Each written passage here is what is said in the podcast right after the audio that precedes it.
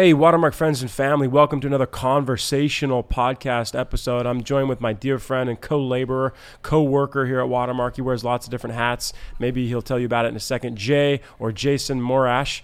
And uh, today we wanted to begin a conversation on um, mental health in one way, but more specifically, this month is Suicide Prevention Month. And so there is an awareness every time we have kind of a. a uh, national calendar item like that where we raise awareness because I think it still is misunderstood and underreported.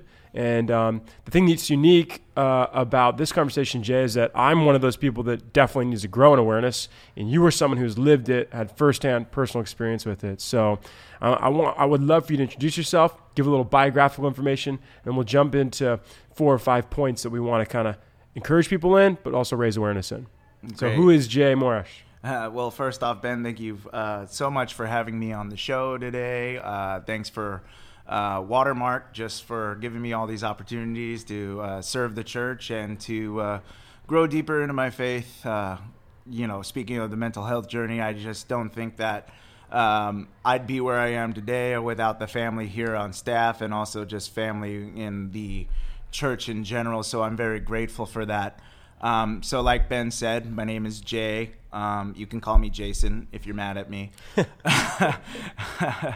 um, yeah, so I am currently a seminary student at Vanguard, getting my master's in theology. the ultimate goal is to get my doctorate in theology. Um, I am really fascinated by the Holy Spirit. I'm really fascinated by things related to biblical counseling, preaching, soul care, that kind of thing. Um, so that's what I'm really passionate about as far as like my theological studies and um, something that I really want to pursue. Um, about me, I'm 31, uh, and as Ben said, I've you know had firsthand experience going through things like suicidal ideation, depression, bipolar disorder, ADHD. You know, you name it. I've kind of been through it, and uh, have a real, real compassion for those uh, suffering from that. Yeah. And uh, so, yeah, that's why I'm here today. Yeah, man. And I got so much respect for you, Jay, because of the battle you have fought and the, the road you've walked and the way you've done it. You know, you haven't given up hope. Um, and uh, even though you may have seasons of hopelessness, and, and, and your faith has been a weapon, it's been a tool, it's been a very real, practical thing for you. And so, mm-hmm. just how those two worlds collide is so it's foreign enough to me, uh, you know, in a, in a relatable sense. And so, um, I, you know, it's inspiring to see the way you've walked. So, um, let's let's jump right in. I asked you for four or five points just for awareness and resourcing for people. Yeah. And um, so, yeah, man, what's the number one thing on your list? Okay, um, I would say that from, I guess, from a faith perspective, since this is a faith-related podcast, let's right. just start there. Um, you know, I would say that depression is both a physical, physiological, psychological thing, but it's also, on the other hand, a spiritual thing. Mm-hmm. And what we've seen over the last like 50 years as mental health itself has developed in the secular field and also made its way into the pastoral office is uh, there's been this debate of what the balance is. Mm-hmm. And that conversation really started with Jay Adams back in the 70s. And right. what he really thought was that the Bible was the only thing that you needed to, you know, have in order to be sufficient to have counseling and affect people on a psychological level. Okay. Um, that really got rejected. So he was in the 70s? Yeah, he was like he in was the 70s. Representing like the Christian voice. And he was representing the, he, yeah, he's so a major his voice. position was kind of like Bible and no more. Yeah, exactly. So like you didn't need, you know, the burgeoning field of psychology. It was a bunch of, you know, wish-washy type of new agey thing that mm you know, had no place in biblical counseling. Interesting. And uh, but he was interested in the field of biblical counseling. Yeah, like he, he was, was, He was very interested in, in you know in mental health and right. you know what kind of impact that he had. So to his credit, you know he was very very he developed very good you know theology um, and uh, you know personal understanding to help out the church in in that way. Okay. Um, but as the you know 20th century concluded and as we learn more about about help mental health and how the secular world has really um, built awareness around depression, suicide, mental health. Um, the church is uh, really, and I think it's a good thing that we start playing with the medical side of things. We start playing with the psychological, the physiological aspect of depression, that it's actually a disease, that it's due to chemical imbalances. The same thing with that goes on all those spectrums like bipolar disorder, whether that be type 1 or type 2, um, ADHD, depression, all that stuff that is going into that spectrum, if you will. And so now what we're kind of seeing is this uh, new thing where it's incorporating both that faith and you know physiology, you know, is being combined, and I think that's that's what it's both. And if we see it in you know, especially in the New Testament with the healings of Jesus, is that he's really teaching that it's both. Right. It's symbols of a fallen world. It's a spiritual thing, and mm-hmm. that you know sometimes that people who are depressed you know, definitely have experienced some spiritual oppression, not by their own accord, but just because of the spiritual warfare that we experience right. in our Christian life. Yeah. And it's not directly caused by sin, but you can't totally throw that out the window, especially with um, having Saul being oppressed spiritually in the Old Testament in the book of First Samuel, where he's oppressed by a spirit because God is basically angry at him. So you can't really throw it all out completely. But the real thing is, is that we don't know. Like John 9 is a good example with the blind man at the well, right? And mm-hmm. people say, well, like, okay, like that person's sin or their parents' mm, sin isn't what right. caused it.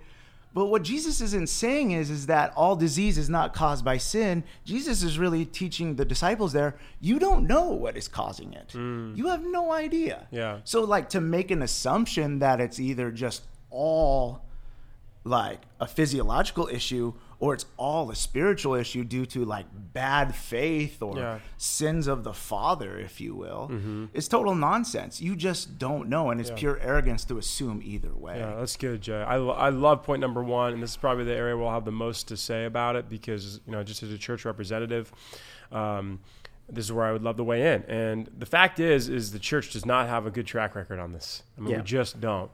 Um, I appreciate you track the history to one personality who maybe contributed it or, or not. Um, mm. uh, certainly, we as Christians have a mastery of putting our foot in our own mouth and causing more harm than good in this space. And yeah. that's where you know I think we should, we could even start from a posture of repentance, confession, apology to those who've been hurt by the church, um, church wounding. Uh, there's many of you maybe listening right now, or you have a friend that you want to send this to, and, and that describes them that the church, which should have been the sh- safest place, should have been a refuge, should have been smart, uh, should have been educated about this, as you say, uh, uh, very accurately, Jay, this physiological issue as well as faith issue. Um, uh, they instead got more hurt and they came in suffering and bleeding and, and, in pain and, and got insult to injury, as we say. Yeah, um, absolutely. And, and, that's tragic and horrible and um, painful and it, and it grieves us. Uh, every time I meet with, meet with a newcomer that's been brave enough to, um, you know, cast a shadow over the church door again, and, and let alone sit with a pastor who many times this hurt and pain comes from the authority structures and those in power and those in leadership, um, to sit down with me and then to share the, the way they've been hurt breaks my heart every time, doesn't get old. I, am moved with compassion every time I hear it. And we just need to call a spade a spade and say the church has contributed to making this issue worse by yeah. being unge- uneducated. Yeah, and it's you know it's a symptom of a larger thing. I think that what we experience here in the West um, is this difficulty of coming to terms with suffering, difficulty of accepting suffering is that if you take a look at the history of America, you like we're very ambitious. We uh, have great technology. We've developed a lot of things and have a great economy. And you know, there's this mindset of maybe that comes from manifest destiny, so to speak, that like suffering can be overcome just by technology or mm. wealth or even just the power of positive thinking. Yeah. And unfortunately, that's not what the Bible attests to. Right. But the church as a whole, um, you know, especially in evangelical circles, you know, started really kind of adopting that. Yeah. Unfortunately, yeah. but even though that the Bible really attests that like life really is just suffering and that suffering exists, however, it is not the end game. Right. But it's not what the church really has preached overall. And so, like, you know, you'll have parents or, you know, not to blame, you know, previous generations or anything, but it's just a, a mindset of like, well, okay, it's just either your faith that hasn't overcome your suffering and depression, or it's like you just haven't done enough with your life yeah. in order to do that. So there's a lot of mental health that has gone untreated over the last half century mm-hmm. based off of that idea, especially in the church. I couldn't agree more. And I appreciate that you track, once again, the history of how we got here. And I think the those veins of whether it be a health and wealth gospel, which would be really materialism, or whether it be secular Western thinking of like we can just overcome this with our own ingenuity uh, or our own individualism, those things have infiltrated the evangelical, you know, mainstream church. And then we've co-opted those and used those to just say get over it or just be tough enough or just have faith or or just believe and he's going to heal you 100% and it's like this body is headed towards aging and destruction like sure. it's the body we don't get new bodies completely until heaven right and yeah. so i think you're right to trace that i think the a couple of things that i would just throw in and before giving it back to you and we can go to the next one or, or camp out here more I think the verse that comes to mind as you talk about physiology and faith coming together. That's point number one physiology and faith coming together. I've been studying recently, like, what are the leaders of the church called to do? The elders, another word for leader. And James 5, there's this great verse in James 5 call the elders. Is any one of you sick? Is any one of you suffering? Call the elders to lay hands on them and pray for them. And this book I'm, I'm, I'm studying um, explains that the word that, the, uh, that James uses for suffering and sick um, is actually like stress. Yeah, totally. like overburden. Uh, this essence is like, are you heavy burdened? Are you weary? Are you stressed? Are you worn out? And I love that there's this emotional and mental component to that, mm-hmm. that is not just, um, you know, I have a broken arm or I have a broken back or I have a headache right now. Please heal this physical ailment. There's an emotional, mental ailment that specifically in the Greek, the original language, James was talking about. And he says, pray for these things. And, and each one of those things, by the way, the stress and the burden and the weariness is tied to a physiological response. Yeah. How profound is that? And so the scripture scripture does speak to this and have a quote unquote answer for it. But also it does not guarantee complete or perfect healing, even for stress or you know emotional wounds. And we got to keep that, that balance. That's why we're thankful for medicine and doctors and and technologies that you know can help too. And James also instructs in that you know in that epistle that uh, you know he instructs like an anointing mm-hmm. of the sick, and it's almost like there's this spiritual presence that is a call to in anointing and you know our our catholic friends you know they do treat that as a sacrament and mm-hmm. so there is something to be said about whether you know someone has cancer or whether someone's suffering from things like bipolar disorder or, yeah. or anything like that there's something to be said that there has to be some kind of spiritual action right. that needs to be addressed yeah. when dealing with you know physiological suffering in the church. Yeah, totally. And, and our friend uh, Ed Salas, who we're both reading his book on prayer, The Praying Church. Everyone should definitely look it up. Ed Salas, The Praying Church. He talks about that in his chapter on deep healing, you know, quote unquote, layers of the onion. Someone could come to you and say, I've had, you know, chronic nightmares or I've had chronic headaches. And, and, and what he does is he doesn't first just say, okay, let's just pray for the endpoint sy- symptom he wants to get at the source spiritually or even physiologically where is it coming from potentially mm-hmm. and it could be coming from uh, unforgiveness they've been holding on to for years it could come from a conversation that they're just hating themselves about, you know, or kicking themselves over, and and pray into each one of those quote unquote layers of the onion, layers of the body and the heart and the head, and not just the symptom but the source. And I think that's a great way to treat medicine, by the way, too. Is you want to treat the whole person, and yeah, so it has to be a holistic thing. Right. Why why do why do hospitals, you know, place such an emphasis on having chaplains there. Right. Why is it? Right. Well, because health and you know uh, pastoring, mm-hmm. chaplaincy, they're directly related to yeah, each other. Absolutely. I agree. So I think that's a great transition. I mean, and, and, a, and a punchline for that first point is we're talking about holistic approaches and stop compartmentalizing it. Certainly stop treating them like they're mutually exclusive and there's just science and just scripture. That's that's so bogus. Like, can't we debunk that and put it to, re- to rest forever? Finally, Absolutely. So that's a great point. And you know, uh, you know, it's so important to bring, you know, bring natural theology back mm. into, you know, uh, the church. Right. And you know, back in the medieval ages, that they referred to scripture and nature as the two books. That your spiritual understanding, your spiritual education was not complete unless you studied both. Wow. And that is the most important thing is that it's all connected together that Right. we witness God outside scripture and we witness God inside scripture. Mm-hmm. Yeah. And and mental health is no different. Yeah, it's good, dude. Uh, yeah, I love that. That's maybe this comes up later, but I love what Pete Scazzero says about the body being a minor or major prophet, meaning it's telling you something. so you're like saying, pay attention to nature, nature in your body too. You know what I mean? Like pay attention, it's telling you something, or there are cues there. And Paul says that, right? And uh, is it the Corinthians, right? That he is. Oh no, it's Romans, maybe Romans 1 and 2, that the invisible God, there are visible signs of an invisible God just looking around you. Mm-hmm. And so the same thing is true about even our bodies and our minds. What cues are they, you know, are we meant to pay attention to? Um, I think that's so important. We can't neglect it or say it's evil. That's it. And we got, we can get into that whole Yeah, thing. Maybe, yeah, I don't want to take the bait of like uh, you know, dualism or Gnosticism or whatever it was, or matter's evil, body's evil. No, dude, no. Yeah. Like not, not according to Genesis 1. You know, it doesn't start out that way. We No. have a fallen nature. We have sin, as you've talked about. We have to deal with that. Sure. And certainly, these are the part of the consequences of sin. Is you know, suicidal thoughts, Yeah, mental it's health. not pain, your sin, anguish. it's all of our sin that Right. really is connected to it all. right, right. But that, yeah. Anyway, so Thanks a lot, Adam. Yeah, Appreciate it. yeah. All right, man. What do you got for us? Point number two before we make point number one the entire episode. Well, I think uh, just if we continue the theology uh, of it, um, you know, going deeper into the spirituality thing, and we'll, we'll get back into like the more practical sense Sure. here. Um, I, I think that actually depression could actually be a powerful spiritual experience. Um, and where I really kind of came to this conclusion was one night um, I was having depression and I was mourning over the loss of a really good friend.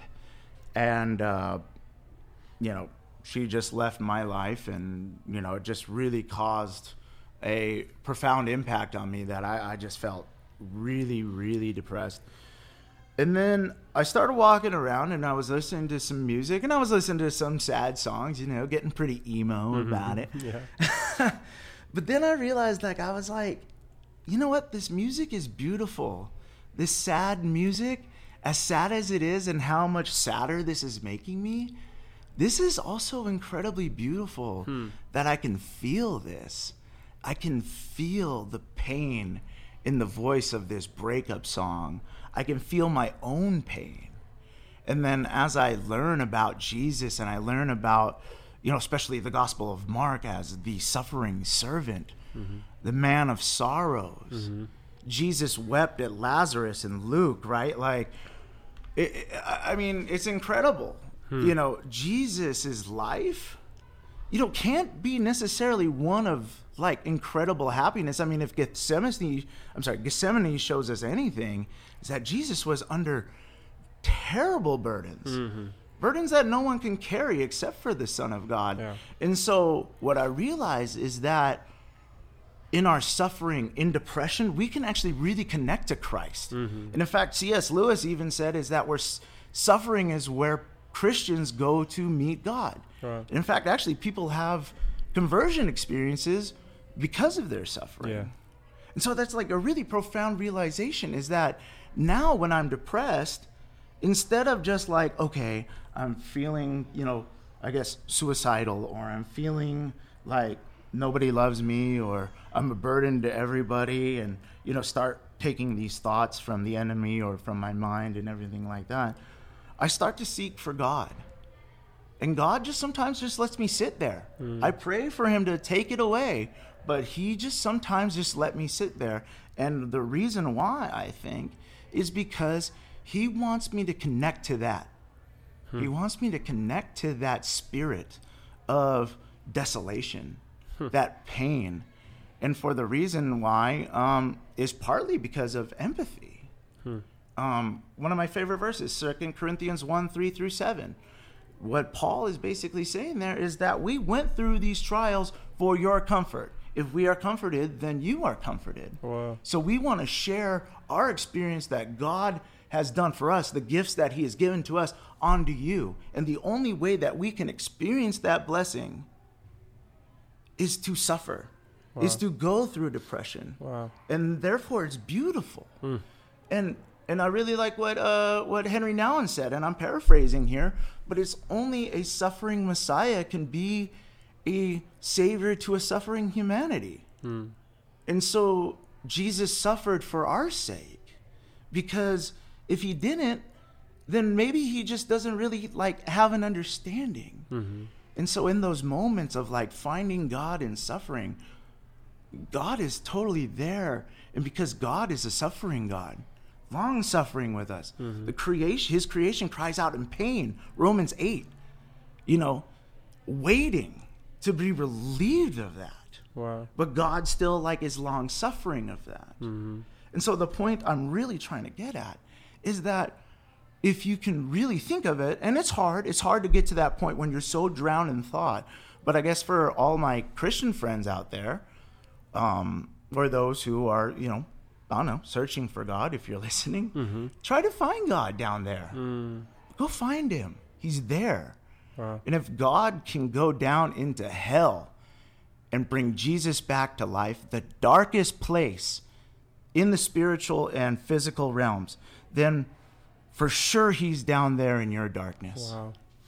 And he has more power there than the enemy does. Wow. Dude, I'm like, I'm sorry. Um, I know we're live, but I'm shook by just listening to you the last like five minutes. I want to, I seriously am like oh, oh, fighting back tears listening to what you just said. Like, that was so anointed. I'm just pausing right now and just saying, like, the Holy Spirit just took over completely and using you, but using your voice box. Yeah I can't add, I can't add a single thing to what you just said. I'm not even going to try, but I just bless you and affirm you. Like, I, honestly, I'm wondering if people will even be able to relate because you've you've worked and thought so hard on your process. Mm-hmm. Like people are probably going to have to catch up to like this point that you've arrived at. Like that is the place to arrive at. I don't I don't know how you could further quote unquote evolve. Like, and of course you would fight me on that and say, "Nah, man, I'm never done growing and being sanctified." no. But Talk Dude, to me a year later. I'll, I'll just affirm two things. Number one, I pray that people. There's two things that I heard from you. Number one, that is a tremendous and huge apologetic for suffering with God. That if anyone's listening right now and they haven't found God, they don't know what a relationship with Jesus is, even, please just listen back over those last seven minutes of what Jay said. That is a real life, firsthand testimony of someone who's suffered with God, has found Jesus in the suffering, and it's possible. I just want people to hear and know it's possible to meet God in the suffering, that, that He's with you in the suffering. He doesn't leave you or forsake you in the suffering. And so, if there's someone listening and they're suffering alone, they're still grinning, bearing it, they're still white knuckling it alone without the Savior of the world, please listen to what Jay just said because that is an encouragement. And the second thing is, is for those who are not as far along in the journey as you are, take hope. This is a picture of where the journey can lead for, for them. Keep the faith, stay the course. Jesus, you can meet him in the darkest place, in the lowest valley. That's just so profound. I'm just going to shut up because I can't add to what you just said, dude. That was insane. I'm going to listen back on it repeatedly. That was a resource. That was a wellspring, what you just said. All right. I guess we'll go to point three. I just don't know how we could come back from that. That's insane. What's point number three? Um, I would say uh, another thing for uh, my depressed friends, you know, uh, celebrate the little victories. You know, um, you know, from what I've heard from my therapist, um, my great Christian therapist Ryan Moyer, who is in Tustin, and if you uh, want to go see him, he's a fantastic, fantastic therapist mm-hmm. um, who has really, really helped me get into my healings. And I've learned a lot from him. And um, one of the things I learned, at least from going through counseling, is that there are different levels of depression that become so immobilizing or so paralyzing that some people just don't even get out of bed. That their depression is so bad that they'll get bed sores and that they'd rather soil themselves than get up and go to the bathroom. Mm. And so one major trick of, you know, surviving depression is just looking at the little victories. Mm-hmm. Like getting out of bed if you're depressed is an incredible victory. Mm. It is so profound. And I can tell you that I have firsthand experience of this. Um, you know, for those who have met me at the church, I'm sure that you've heard that my, you know, my sister died in the Kobe Bryant um, helicopter crash, and that was, you know, that wasn't the worst day of my life. You know what was? Hmm. The next day. Because you woke up and then you realized that you didn't dream that. Hmm. And you don't want to get out of bed in the morning because you don't want to face the reality that your sister is dead. Mm-hmm. And that's terrible. Right. Absolutely terrible. And you just don't have the strength to just get up in the morning. Mm-hmm. And you know what? My mom, you know, loved my, you know, sister so much that the thing that she thought of when she woke up this morning was her kids. Mm-hmm. And that's why she got out of bed in the morning to go take care of them, to go be there for Mm-hmm. them. Even though she lost a child, which probably is the worst feeling in the world. Yeah. Probably. I have no idea, but that's what people say. Mm-hmm. And when I saw her do that, I I was like, you know what? If she can get out of bed, I can get out of bed too. Mm. But you know, it was still really hard. Mm-hmm.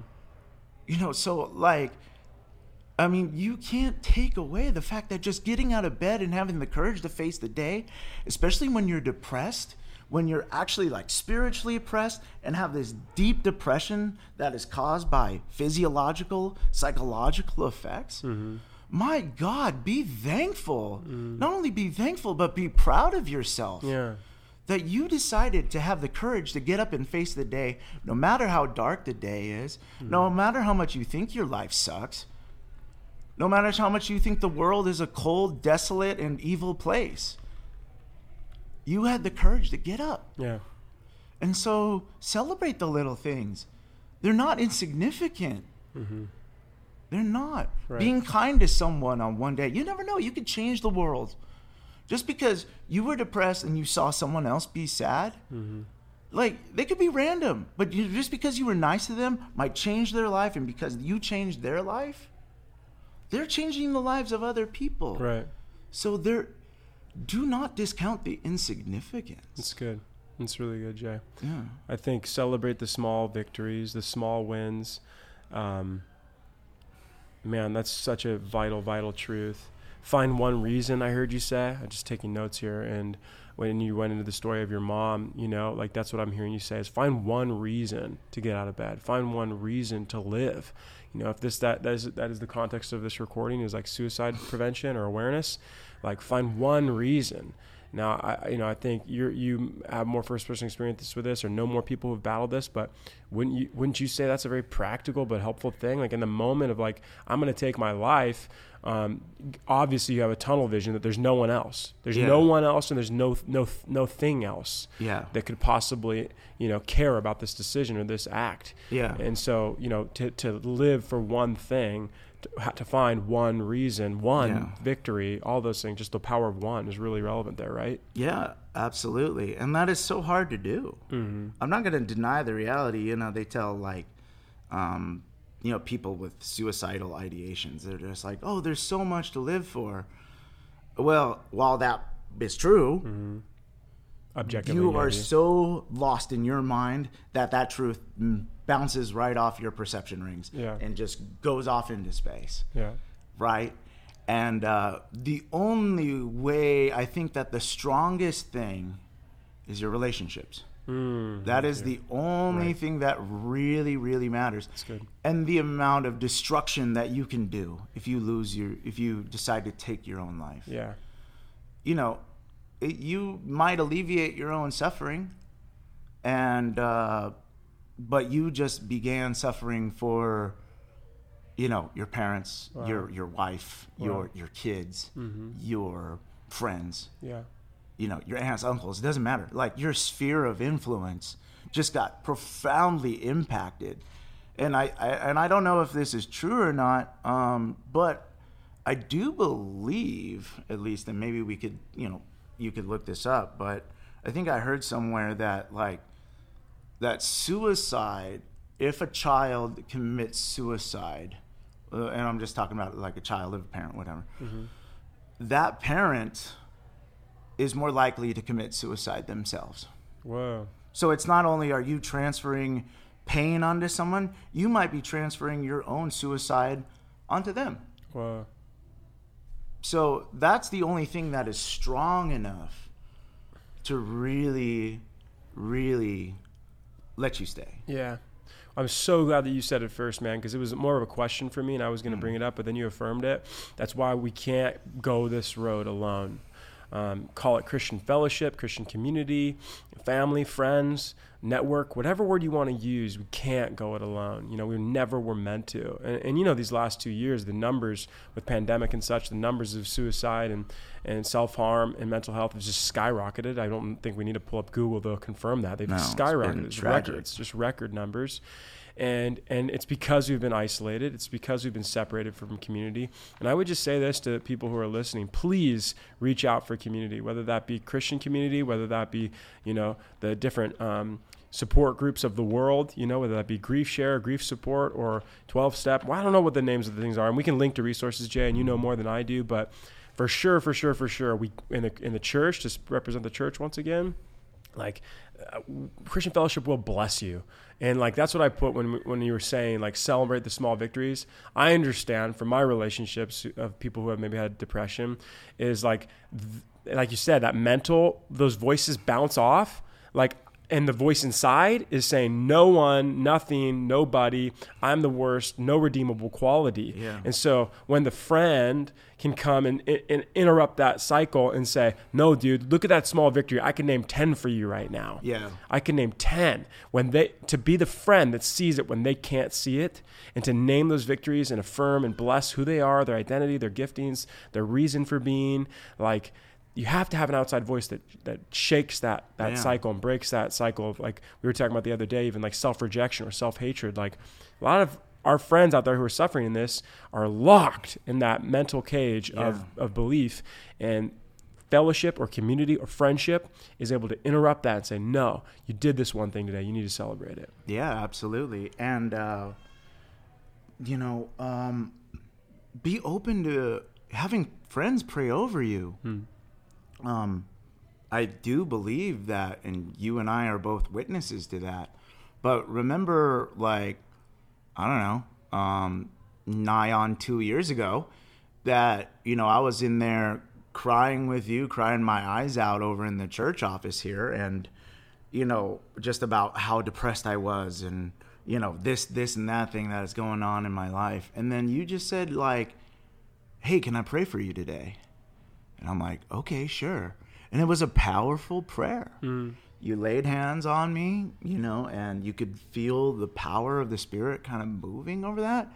And while it may have took a lot of time for that prayer to be answered, but it mm. did. Mm. And I'm here to tell everybody here today, I'm here to witness to the power of the Holy Spirit Yeah. in that prayer. Yeah. The power of the Holy Spirit of multiple prayers. Wow. When I was in, um, you know, when Patrick, Pastor Patrick here was leading a small group, and I was basically telling him like, "Hey, I'm thinking about committing suicide." All my male friends in that study group all laid their hands on me and protected me. I guess maybe I didn't feel it right away, and I definitely may have, you know, needed some other life experiences to really like shake me out of what is going on. Sure. But the power of having your, you know, someone lay their hands on you and and you know ask the spirit to be there. Mm-hmm. It's so powerful. Yeah, I love that. And I think that fits in really perfectly with this find one thing or one reason or one small victory. How about 1% of healing? I love, you know, th- what one speaker said at a conference here at church about healing and they go a little bit too far where everything's healing and everyone's going to get healed. But I love the thing he, that he suggested which was like a seed of healing could take place. Even if they're not feeling 100% better right now, mm-hmm. maybe they even feel 1% better. And that's I see I feel like not to get too mathematical or too western on us, but I just feel like that's part of what you're describing is like that prayer didn't fix it all. And I want people to hear that. It didn't fix it all. It definitely didn't fix it that day. No. But did it plant a seed of healing where like even 1% a day? And, and by the way, the psychology, the neuroscience totally supports this for habits and other things. Like 1% using compounding interest. Like if you mm-hmm. did, if you did, got 1% better, it's not, you know, it, it's a lot. It's a compounding effect. And Yeah. so I don't know. That's cool to start, but he starts with one. The point is it starts with one. It's just like Jesus describing, um, you know, the kingdom of God that starts as a mustard seed, mm-hmm. and that's where, you know, maybe healing, maybe in our own experience, that's really where it began. It like decide, it starts as this small mm-hmm. thing, but a mustard seed grows into this big plant, this Yeah. big tree. Yeah. All of a sudden, out of just this really tiny thing. Yeah, it's so true. You know, so like you can't discount Right. that. Right. You It's really good. can't. It's good, dude. What do you got for us on number four? Okay, so just moving into like the more uh, practical Yeah, things. yeah. That's good too. People Um, need that too. Yeah, practical things. Uh, I would say that if we just kind of keep it on, you know, people with mental health, but this is also uh, to people who have loved ones, whether it be children, family members, uh, friends, doesn't matter. Um, these are a couple different points that are going to really, really help you out. And um, I would say to start off is that uh, 5150 is not necessarily a bad thing. And for those people who don't know what 5150 is, 5150 is a legal 72 hour hold that the state can impose on you if a peace officer or a medical doctor determines that you are a threat to yourself or to other people. And what that'll usually do is that you'll end up in an emergency room and then once you wait a while and they find a psychiatric hospital and a bed there for you that you will go there for 72 hours and you lose your right to habeas corpus which means you lose your right to you know freely come and go as you please. And security guard is watching you. And then you go into a you know a psychiatric hospital where you definitely have people who are suffering from other ailments. And it can definitely be like a scary time and a mm-hmm. really structured place. Yeah. But I can tell you that if you need to go to the hospital, for the love of God, go to the hospital. You're sick. Mm-hmm. You're sick. Yeah. And you want to die. Right. Imagine if you get like a heart attack, you're knocking on death's door. Suicide ideations are the same thing. You're knocking on death's door because you're thinking about it. Yeah. You're definitely thinking about it. And especially if you're starting to think of plans to do it, then please go to the hospital if your other systems are not working. If mm-hmm. talking to your friends, talking to people you trust is not working, if you know, if your therapist is not texting you back, if your pastor is not texting you back because they're busy, mm-hmm. you know, yada yada, or if any of your other solutions are not working, then dial 911. Mm-hmm. And if you're a family member, dial 911 Yeah. who cares it's just like this it's like so what you know don't take the risk of them dying mm-hmm. You know don't do that Right. just do it Right. like i don't they, they might hate you for it or you might get ostracized yourself and you might up in a place that's kind of scary and um, definitely has you know structures and you know only allows maybe you to smoke a couple cigarettes a day but but you know and i digress here but you know just go. Yeah. and they'll, at least they'll give you the attention that you deserve. They're going to look at you from a psychiatry perspective and they're going to give you they're going to look at you from a psychology perspective. And at least they're just going to give a crap enough about you to keep you alive for three days. Mm. and then maybe at the end of those three days that you're feeling better and that things just kind of you know um you know uh, are, are, are you know you're not thinking about dying. Right. You know, and at least they're going to give you a treatment plan. And maybe, you know, I, I have some reservations about how they treat you, especially if you're on things like Medi Cal or whatever. You know, they're just kind of, you know, do things to at least make you not a threat to yourself or other people. Yeah. They may not be the best treatment. Your may not, your quality of life may not improve Sure. but at least the threat to yourself is going to be less. And until then, until then, at least you'll be alive. Yeah, man. And you keep working. Yeah. Just keep yourself alive. Yeah.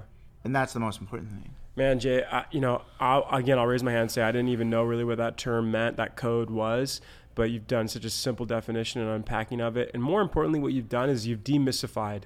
You've demystified something that sounds very dramatic or an extreme intervention, but so articulately and rather convincing to me. Like, better to have, I put it here in the notes, like, better to have hospital control than losing a life. Like, better to submit and hand over your even your rights um, or you know or your will Yeah. to save a life, and you can do that on behalf of someone else as well. And, and again, I love how you put that. Like they may hate you, or they may never forget it, but at the same time, they'll be around to think about it. Yeah. you know, and so that's that is intensely practical, but I hope really educational for people. So, Absolutely. And if. I could share my experience about how I ended up in a psychiatric hospital, um, I had my car repoed. I was struggling financially. I basically nearly got fired from my job and and you know just life was just really depressing at that point. And so i'm driving down the 101 going to work in sonoma county. And then i'm just i've been crying all weekend and um, you know i basically was faced with the choice of like okay i'm either going to go jump off the cliffs of sonoma county Mm-hmm. or i'm going to go to santa rosa hospital. And i decided to go to the latter thank god and so that's why i'm here today. Wow, um you know and it was a it was a rough experience. I mean people are watching you go to the bathroom. You can't leave your hospital room and if you somehow escape the cops will go looking for you. You know if Yeah. you can escape the hospital good luck with that you know. And Yeah. you may be there 24 hours. Right. and i even got you know the only hospital bed was like three hours away. Mm-hmm. You know. However and as as rough as that experience was and as crazy as that experience was i would not be here today if i didn't go through that. And i thank people at Restpadd um, Restpadd up in uh, Redding. Um, i thank them for that. You know um, i'm just glad that they took me in i didn't appreciate it at the time but my god i'm so thankful that god let me go to that. Mm-hmm. it kept me alive. Yeah, it's amazing. and it kept me down the road of like trying to figure out my mental health you know so to speak. So i guess for anybody who's afraid out there so what? Right, you so you get stigmatized. So what? So what? Your your child gets stigmatized. Fine. That's okay though. Mm-hmm. Because i'd much rather have my child get stigmatized Right. for being in a psychiatric hospital Hmm. than not have my son yeah, or child, whatever, or not have my friend. I'd rather think my friend, you know, I'd rather you know have my friend stigmatized than not have my friend. yeah. It's so, again so powerful, and thank you for your, your vulnerability and sharing your real life, first person story with us, dude. Mm-hmm. Let's bring it home with point number five. Okay, and the last one is, uh, I guess for this is for people who are um, have loved ones. Not only is you know don't be afraid of the hospital, but um, for people who are going through depression and they start telling you about these really dark thoughts that they're having about how much life stinks and how much nobody loves them and how much that they feel like they're a burden on people and you know how you know dark the world is and and while these are lies these are clear lies. You know lies from the enemy lies from within from the disease. Um don't completely deny the reality. You know what? People who have depression and are having suicidal thoughts or really dark thoughts the last thing that they want to hear is that what they're saying is not true. And while that's maybe the truth, that what they're saying is not true, by basically you just flat out rejecting them, basically means that you're not listening to them. And just further expounding on the idea that that their voice is not being heard, that they don't matter in the world because they can't speak truth to anyone. They can't help anybody see their own side of things. And so when I say that like if you're a friend or a parent or whatever, don't completely deny the reality. You don't have to accept the reality, but don't deny it outright. One of hmm. the best things to say is like, you know, okay, you could say, okay, man, like, oh man, you know, life is just terrible, man, and you know, everybody is just out to get me, and you know, it, it just doesn't make sense. Well, try using a little bit of bit like one of the most underappreciated books is Ecclesiastes. People don't like reading it because it's dark, and it comes from like kind of like a Nietzsche, Yeah, Albert. Camus, you know, type of, you know, Nihilism. yeah, yeah. exactly. So, but if you can relate to that, like saying, yeah, man, like the world is full of suffering. The world is an ugly place. The world experiences rejection. Everybody experiences rejection. Everybody experiences pain. So acknowledge the pain. The pain is what exists. the conclusion is not what it exists, but the pain is sure real. Acknowledge that the pain exists and acknowledge that the pain is caused somewhat by that half truth. It's not a complete lie. It's just more or less like it's based off of the premises maybe the pres- the premises are true, the conclusion isn't. Mm. So if you can just say, "Oh yeah, man, like dude, been there. Life is really hard, man. Oh yeah, I broke up with my girlfriend too. I felt like crap for a year. It sucked. I didn't feel loved. Now, don't make it all about you, but at least just acknowledge the pain. Right. Acknowledge that maybe you've experienced some of that pain, because mm-hmm. I'm sure you have. Yeah. Wow. And so to deny it outright would just only make the problem worse. Yeah. Man, I can't tell you how priceless that piece of feedback is and educational.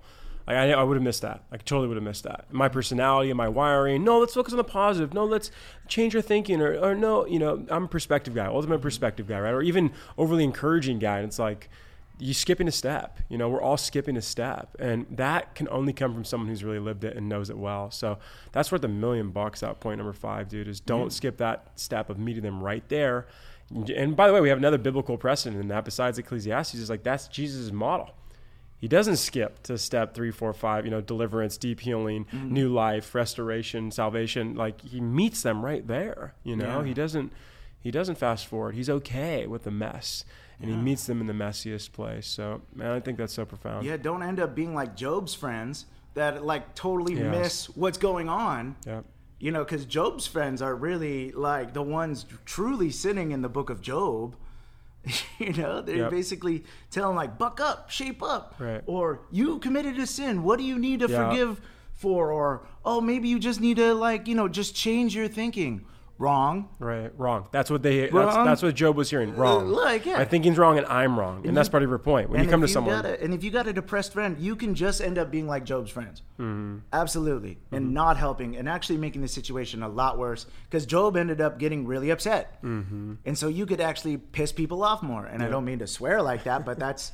I don't know. Yep. Yeah, that's, yep. that's no. Again, I think yeah. that's a perfect biblical precedent and an example of this.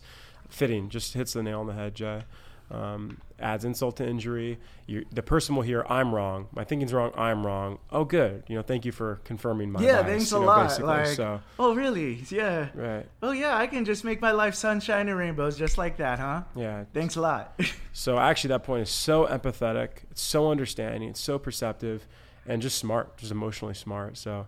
Jay, man, I can't thank you enough, dude, for taking the time to jot that down. I, have been just had my eyes open, seriously. Been illuminated today and um, even elevated, man. Um, again, I'm going to come back and have another listen, but is there any final words you want to depart for people listening? Um, yeah, uh, I would just say that uh, dial 911 if you are not feeling good. Yeah. Don't be afraid to go to the hospital and just I think that this is really the most important thing. This has been like the biggest thing in my healing, and I'll I'll say this last thing.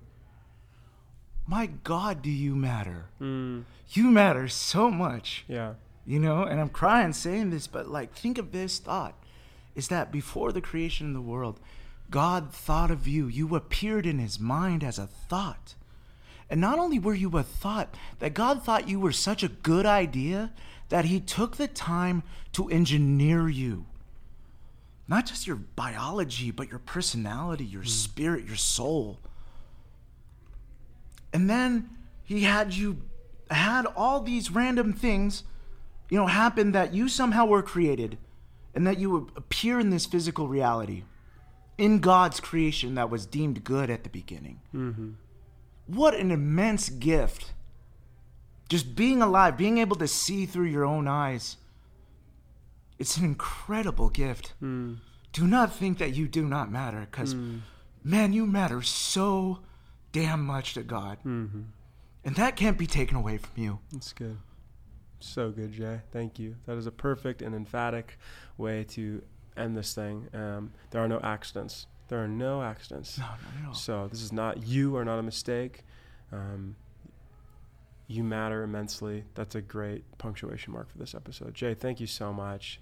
Thanks for bringing your whole heart and, and soul into this episode. I know it's going to bless and encourage and help someone today, and, and perhaps one of the most meaningful ways we've ever done on a conversational podcast, dude. So thank you, thank you, thank you. Yeah, thanks for having me. Yeah, thank you guys for listening.